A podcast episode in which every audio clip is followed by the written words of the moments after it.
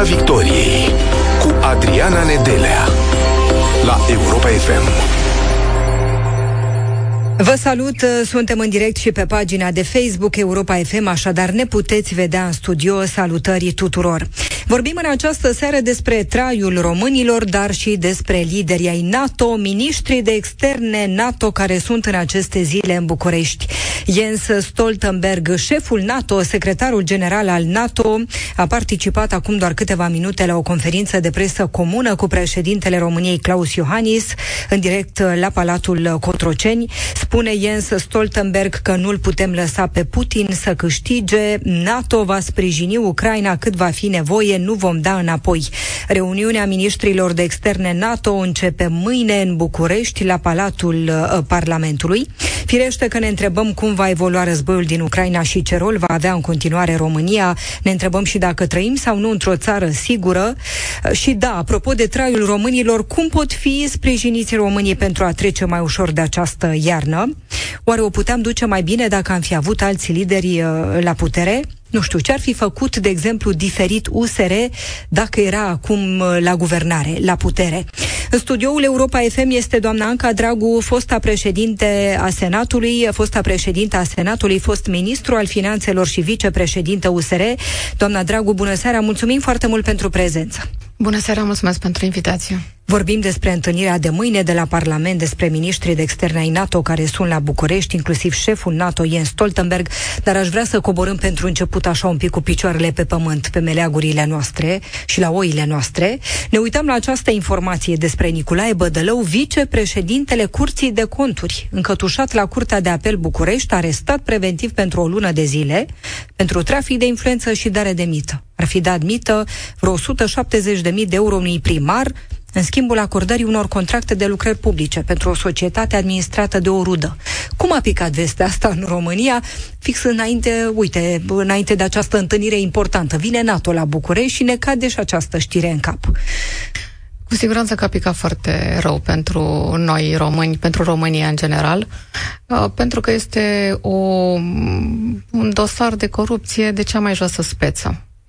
Ai uh, un important uh, om în stat, un vicepreședinte al Curții de Conturi și știți, Curtea de Conturi, statutul acesta este reglementat în Constituție, deci este una dintre cele mai importante instituții din România, care instituție trebuie să se uite la cum este um, cheltuit banul public. E, și PSD ce a făcut? A pus lupul pasnic la oi, pentru că domnul Bădălău avea un istoric care nu-l recomanda să conducă o instituție atât de importantă care să se uite la uh, cum se cheltuie banul public, sincer. Și știți bine că nici uh, CV-ul nu-i permite acest lucru, astfel încât PSD a modificat legea la uh, inițiativa domnului Bătălău însuși, astfel încât acesta a ajuns uh, în conducerea Curții de Conturi și nu s-a dezbărat de proastele obiceiuri, și iată că ne trezim astăzi uh, într-un moment uh, important pentru România cu arestarea, reținerea unui uh, demnitar important. Um, mai trebuie să spunem și cazul în care domnul Bădălău a dat mită pentru um, apă canal într-o localitate în 2022. Inclusiv pentru lucrări neconforme. Dă banii ăștia, chiar da. dacă nu iese treaba cum, cum trebuie. România, încă, în România încă mai sunt oameni care au această mentalitate și încă mai avem uh, localități uh, care au nevoie de asemenea uh, sprijin, să zic așa. Bă, acum trebuie să înțelegem că dumnealui cumva e și presa și le spunea dacă nu acceptați și cu această mită care este una poate nu atât de mare pe cât ați putea primi din partea altora, atunci eu vin și cu controlul curții de conturi peste voi. Deci era un pachet, dumnealui făcea așa un pachet uh, format din bani plus uh, grațiere la control cumva o poveste halucinantă, tristă și atunci te mai miri cum uh, oamenii sunt uh, dezamăgiți, dis- disperați și nu, nu, nu mai înțeleg de ce ei trebuie să sufere. Potrivit Libertatea, Nicolae Bădălău n-a fost prins în flagrant, ci pe baza interceptărilor făcute în urma denunțului unui primar. Primarii se temeau că dacă nu acceptă cedarea lucrărilor către firmele indicate de el, vor fi controlați de Curtea de Conturi. Exact asta spuneam. Curtea de Conturi, unde dumnealui ajunsese, modificând legea în favoarea lui, că nu se califica pentru această funcție și PSD l-a susținut. Acum, eu nu cred că astea sunt lucruri pe care uh, PSD nu le știa, sincer, aceste practici. Și totuși? Și totuși, așa funcționează, din păcate. Dacă se întâmplă la acest nivel, doamna Dragu, unde te gândești? Mai e cineva atent la mine, la ce fac, nu? Ar trebui să fiu și eu mai atent ce fac și să joc onest și echilibrat. Oare ce se întâmplă mai jos în România? Dacă la nivel înalt faci asta fără nicio temere. Sau cu atât mai mult, pentru că ai o funcție, nu ți-e frică de nimeni și de nimic. Da. Acum, e greu să intri în mintea uh, celor care îmbrățișează drumul corupției și cu siguranță nu sunt psiholog, nu știu să spun lucrul acesta, dar eu pot să spun un lucru sigur, că dacă ai în spate o carieră, ai o muncă onestă, nu poți să devii peste noapte alt om. Dar în cazul de care discutăm, domnul Bădălău, să nu uităm că dumnealui a avut o condamnare înainte de 90, uh, pentru că a furat de la un uh, CAP, iase o, o structură um, Uh, din aceasta. Uh-huh. Deci, așa demonstrase că are niște înclinații. Sincer, un asemenea om nu ar trebui să primească o funcție atât de importantă într-un partid și în stat. Și spune totuși purtătorul de cuvânt uh, al PSD Radu Oprea că Nicolae Bădălău nu mai este membru al PSD din 2020 și nu mai are nicio legătură cu acest partid. Mă scuzați, dar e foarte nostim. Păi, nu mai este membru pentru că atunci când devine, ajunge în funcție de concere la uh, Curtea de Conturi, trebuie să-și dea demisia. Nu, nu poate fi membru de partid. De aceea nu este membru de partid acum. Dar dumnealui, tocmai pentru că a fost un soldat bun pentru PSD, a adus voturi, uh, controlează, controla și cred că încă controlează, după cum vedem, un județ întreg, da? Vorbim de uh, Giurgiu. Atunci dumnealui a fost recompensat. PSD nu a dat uh, un test, nu a ales pe bază de CV, uh, pe baze meritocratice pe cine să susțină ei la Curtea de Conturi. L-au susținut pe domnul Badălău pentru că uh, făcuse, uh, desigur, servicii importante PSD-ului. Era o recompensă, așa văd eu că a funcționat uh, această numire. E clar că nu pică bine vestea asta în pragul reuniunii ministrilor de externe, cel puțin pentru noi, pentru români, nu știu cât o conta mai departe. Reuniunea ministrilor de externe NATO, care începe mâine uh, în București, la Palatul Parlamentului. Jens Stoltenberg, șeful NATO, a ajuns deja în București, s-a întâlnit cu președintele Claus Iohannis.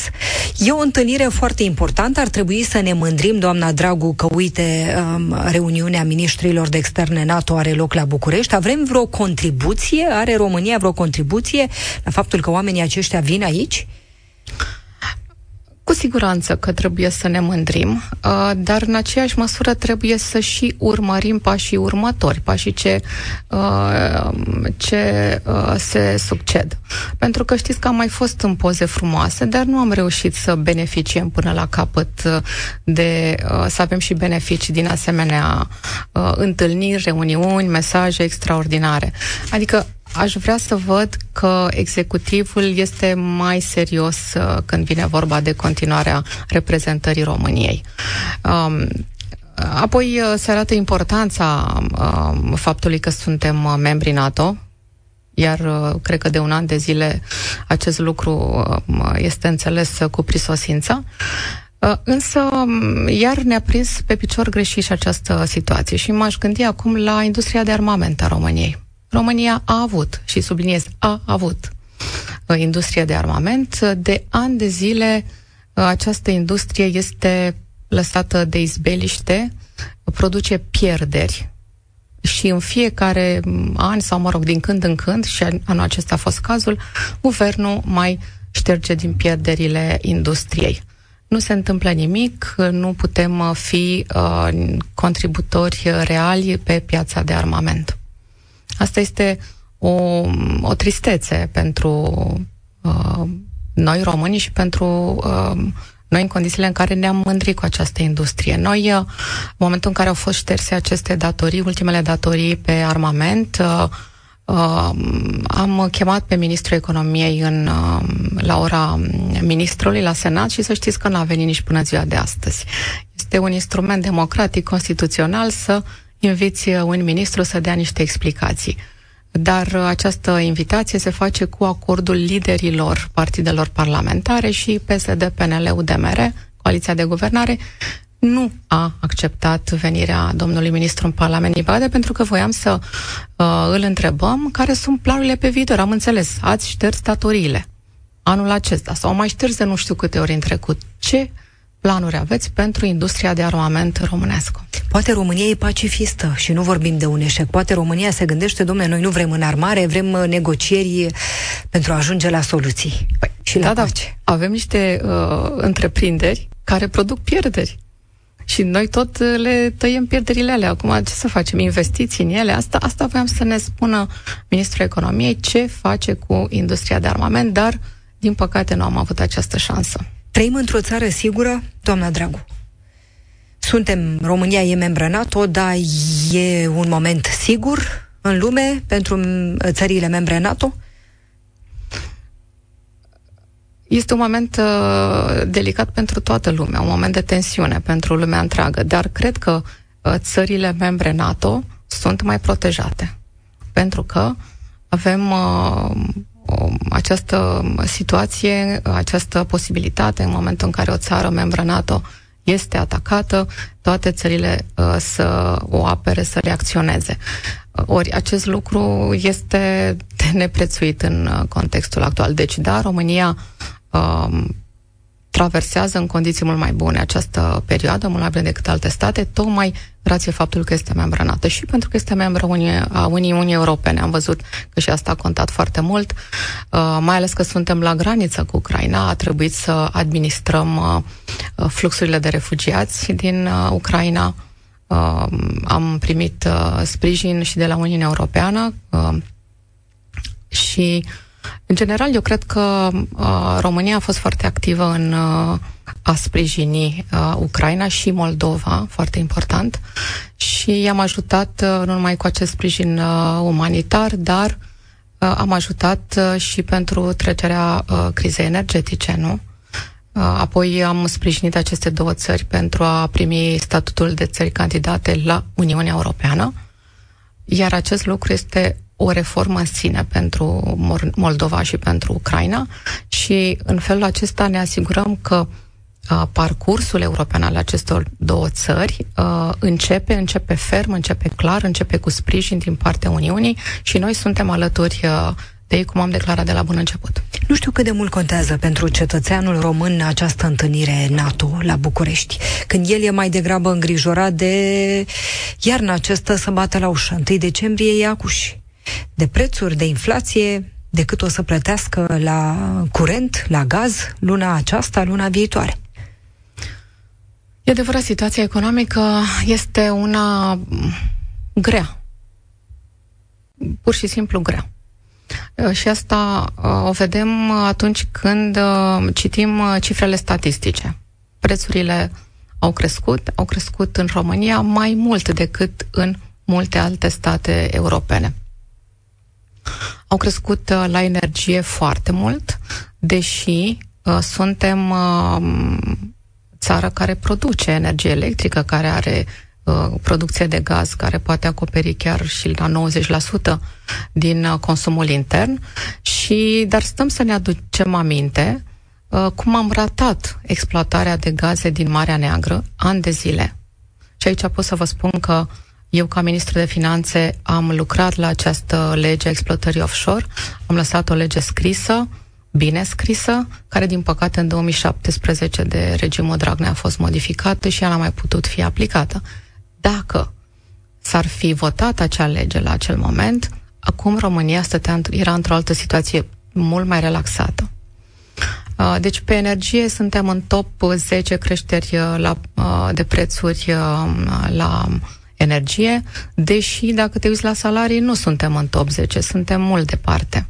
Și suntem și o țară producătoare, deci ceva nu se leagă în această Uh, ce nu se leagă? Că omul s-ar putea uh, întreba acum. Și de ce? De ce plătesc păi, mai nepriceperea. Mult? Știți, uh, situațiile astea de um, crize și ne confruntăm cu crize cumpli, uh, multiple și mhm. cumplite, da? Uh, uh, fac astfel încât uh, guvernanții să-și arate uh, capacitatea de a administra o țară. E, în cazul nostru își arată incapacitatea de a administra o țară. Prețurile la energie. Avem uh, multiple ordonanțe de urgență care încearcă să corecteze uh, aceste derapaje. S-a pornit cu stângul total, cu această plafonare compensare. Plafonare compensare a dus la creșterea prețului la producător, dincolo de orice uh, normalitate. Uh, statului cumva i-a convenit, pentru că statul încasa aceste uh, impozite pe venituri excepționale și avem anul acesta, cred că peste 9 miliarde de lei impozite din uh, venituri excepționale, din gaze și electricitate încasate de statul român. Deci îi convenea. Uh, dar pentru uh, o grămadă de firme care nu au fost prinse în aceste scheme a însemnat o creștere foarte mare de prețuri, reducere de activitate, chiar concedieri. Pentru omul de rând, care nu se încadra în acele limite, însemna uh, o groază ce se întâmplă mai departe, dar și acum, în prag de iarnă, oamenii nu știu exact cât vor plăti. Așteaptă cu înfigurare la propriu și la figurat uh, să primească facturile. Noi am avut uh, consultări uh, cu, în stradă, am, am ieșit în stradă, acolo unde USR-ul știe să se descurcă bine, să vorbească cu oamenii și să știți că aproape 70% dintre români ne-au spus că cea mai mare temere este aceasta a prețurilor la energie, creșterea prețurilor la energie și, în general, creșterea prețurilor și la produse alimentare. Deci oamenii, într-adevăr, sunt uh, speriați de ce li se întâmplă și peste 90% dintre cei cu care am vorbit, peste 4.000 de oameni într-o săptămână, uh, ne-au spus că uh, o duc mai rău decât anul trecut. Piața Victoriei la Europa FM. Anca Dragu, fosta președintă a Senatului, fost ministru al finanțelor și vicepreședintă USR, este în studioul Europa FM. Vorbim despre traiul românilor și ne povesteați, doamna Dragu, uh, ce vă transmit românii pe care îi întâlniți în stradă. Vă întreabă acei români, doamna Dragu, ce ați fi făcut diferit dacă erați la putere? Chiar credeți că ați fi făcut mai bine, mai mult? Sau de ce ați plecat de la putere? De ce n-ați mai strâns din dinți un pic? Să mai acceptați ce nu funcționează, dar să fiți aici. Da, noi am spus de la început că trebuie măsuri luate pe mai multe planuri, pe mai multe paliere. În zona de energie, acolo uh, clar că trebuia să mergem pe reducerea tuturor costurilor nenecesare din factură. Uh, TVA, accize, uh, taxe de cogenerare, taxe verzi, iei factura, te uiți ce poți să scoți din factură. Apoi, uh, sprijin pentru uh, persoane, pentru firme, uh, pentru a deveni cât mai independenți din punct de vedere energetic. Uh, vouchere și sprijin efectiv prin programele acestea care, din păcate, nu funcționează. Programul Casa Verde, în plină criză energetică, ai 10.000, 20.000 de cereri uh, transmise și ele sunt procesate foarte greu. Instituția e total nedigitalizată.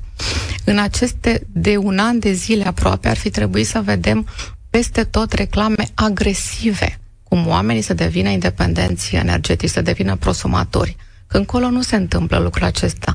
Dacă totuși omul știe că poate deveni prosumator și poate să-și acopere consumul, ba să mai și injecteze energie electrică în rețea, începe un calvar și începe o luptă de circa un an de zile, ori nu avem acest an de zile. Apoi, sprijinirea uh, pensionarilor, dar și a celor care muncesc. Și știm că România uh, are cea mai dramatică situație a salariaților, adică 12% dintre salariații din România, deși muncesc 8 ore program complet, uh, sunt în stare de sărăcie. Media Uniunii Europene este mult mai jos, undeva pe la 5% și state din jurul nostru, uh, state, foste state uh, din uh, blocul comunist, sunt undeva la 3-4%. Ponderea celor care, deși muncesc 8 ore, nu își permit un trai decent și sunt în, în, acest, în această marjă de sărăcie. Deci, Vorbim de uh, măsuri pe mai multe planuri care ar fi trebuit luate de la început serios, ferm. Trebuie să spun că foarte important este încrederea pe care un guvern o transmite. În momentul în care vezi atâtea bâlbe, împărțel de funcții, hai să ne rotim, mai vin eu uh, jumătate de an la putere, mai vii tu, uh, problemele oamenilor rămân uh, dincolo de, în afara atenției politicienilor, atunci asta accentuează senzația de, de neîncredere. Guvernul mărește salariul minim brut, mărește și pensiile, era nevoie de măsurile astea. Uh, cu siguranță, dar cred că e mult spus că le mărește. Nici măcar indexare nu se întâmplă. Indexare înseamnă acoperirea uh, valorii pierdute în termeni nominali, acoperirea inflației. E, și acum trebuie să mai explicăm un lucru. Inflația este aproape 16%, dar pentru toate uh, bunurile uh, alimentare și nealimentare de consum. Dar pentru persoanele care au salarii și venituri mai mici, de fapt inflația se simte mult mai mult.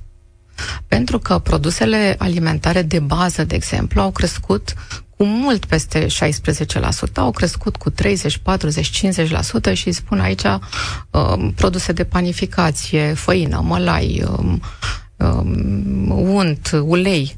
Deci, la aceste produse care fac parte um, preponderent din coșul de consum al pensionarilor cu pensii mici, nu mă refer la cei cu pensii speciale, Doamne ferește, al persoanelor cu venituri, uh, venitul minim pe economie, cu salariu minim sau în apropiere. Deci, pentru aceștia, din păcate, uh, creșterea prețurilor se simte mult mai rău, iar o creștere de 200 de lei, 300 de lei este cu totul insuficientă în condițiile date. Deci e, e mult spus creștere, nici măcar indexare. Care indexare ar fi trebuit să fie măcar inflația, asta de 16%, dacă nu chiar mai mult, pentru că te uiți la structura consumului unei persoane cu uh, venituri mici. Spune USR că Adrian Căciu, ministrul finanțelor, a eșuat. Ați ocupat același scaun uh, ca ministru al finanțelor.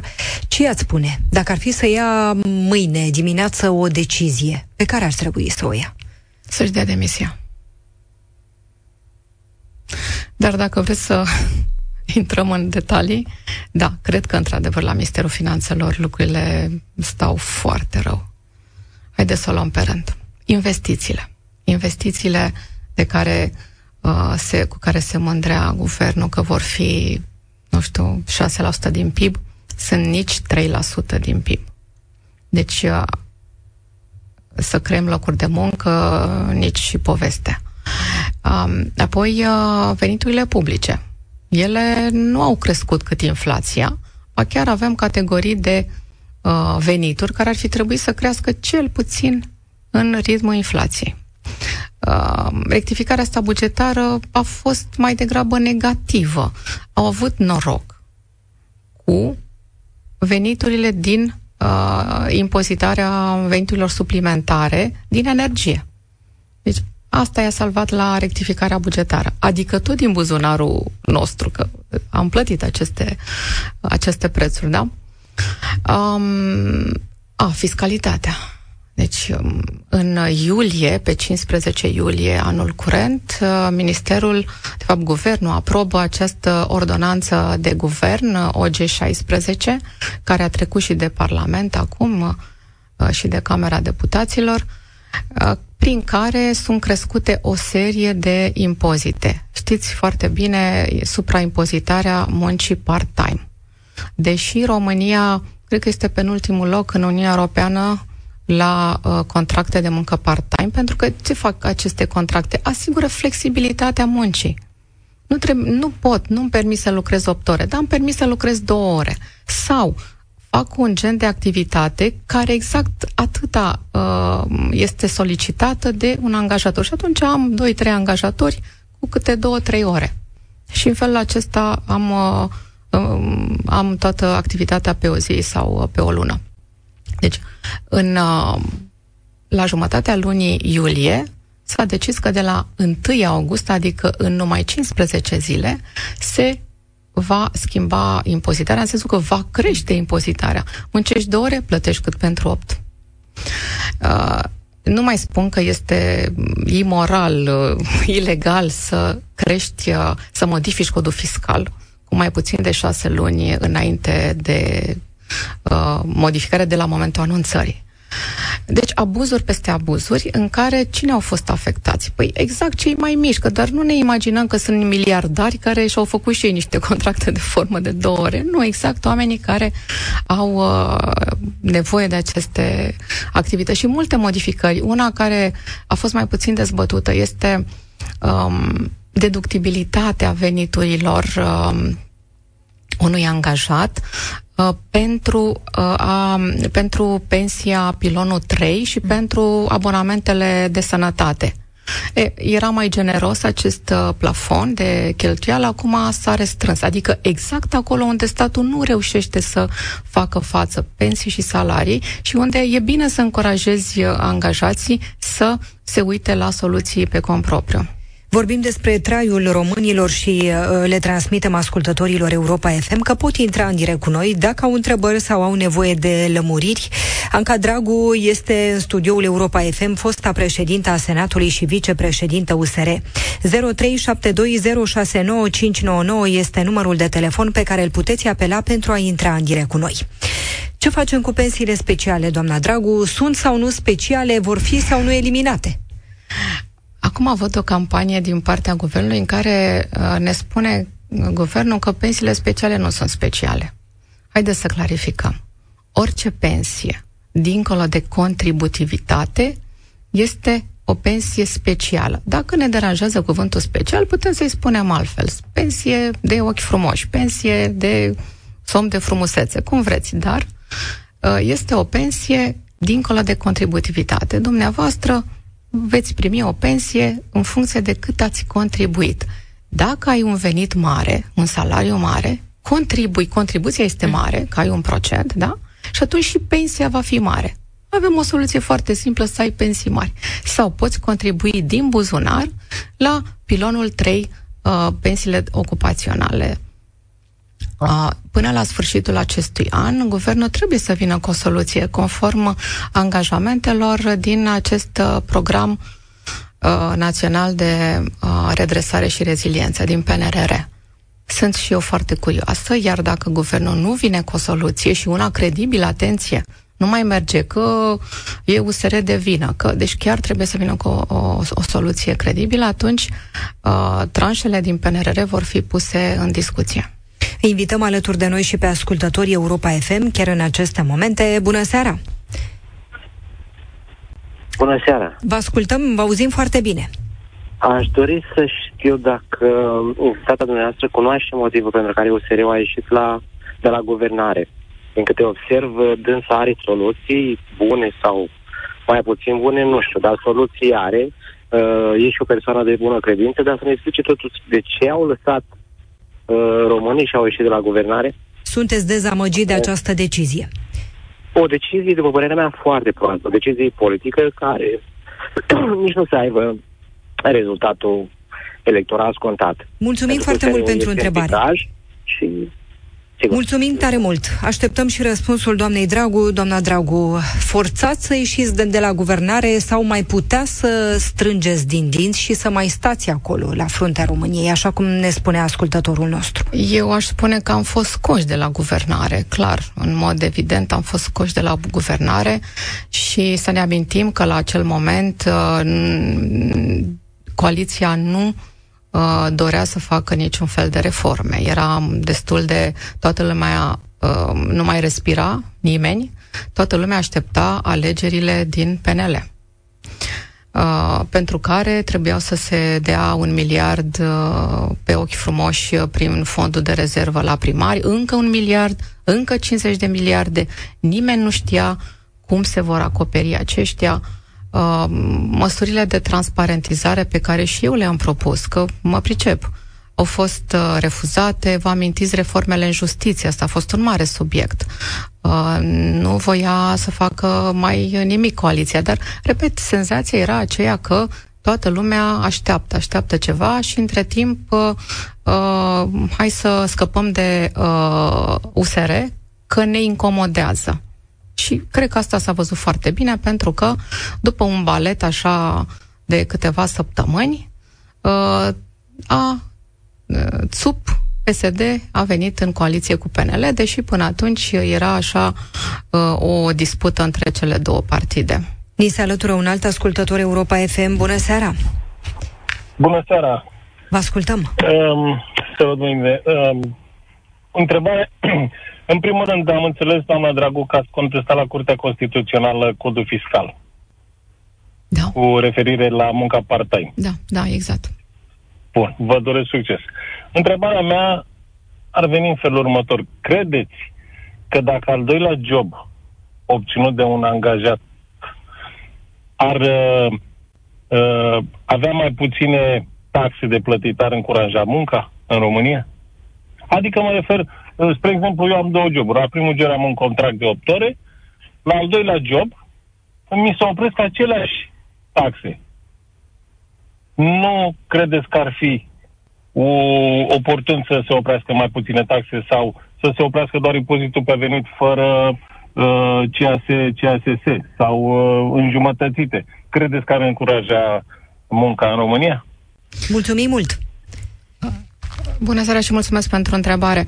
Uh, da, este adevărat că mm, peste o limită de 8 ore, o fiscalitate redusă ar încuraja munca, cu siguranță. Vă spun că am discutat, eu m-am uitat la această soluție pe vremea când eram ministrul uh, finanțelor, tocmai pentru că aveam aceste solicitări uh, din partea micilor antreprenori și uh, oamenilor care au mai mult de 8 ore Uh, asta ar trebui să fie, într-adevăr, uh, în atenția guvernanților, dar dumnealui spune de a avea o taxare mai blândă, o fiscalitate mai blândă uh, peste uh, o normă completă. Păi noi vorbim în ziua de astăzi de o uh, supraimpozitare, adică uh, plătești mai mult decât face o supraimpozitare pentru contractele part-time, adică propunerea și întrebarea domnului este uh, corectă, este, dar este în cu totul uh, uh, în altă parte decât în partea opusă, la polul opus decât uh, regimul fiscal actual. Mai avem doar două minute la dispoziție, doamna Dragu. Vă e teamă că veți deconta electoral ieșirea de la guvernare? Vă e teamă că oamenii dezamăgiți, nu, de clasa politică actuală o să vă bage în aceeași oală și o să zică, domne, și USR e fix la fel. Și veți pierde voturi la următoarele alegeri? Um, eu cred că um, oamenii au început să vadă uh, că um, aceste partide, PNL și PSD, nu au soluții. Pur și simplu, nu au soluții. Deci se vede, mergi la piață, cumperi cu ce, cu banii cu care cumpărai anul trecut un coș de cumpărături, acum cumperi jumătate.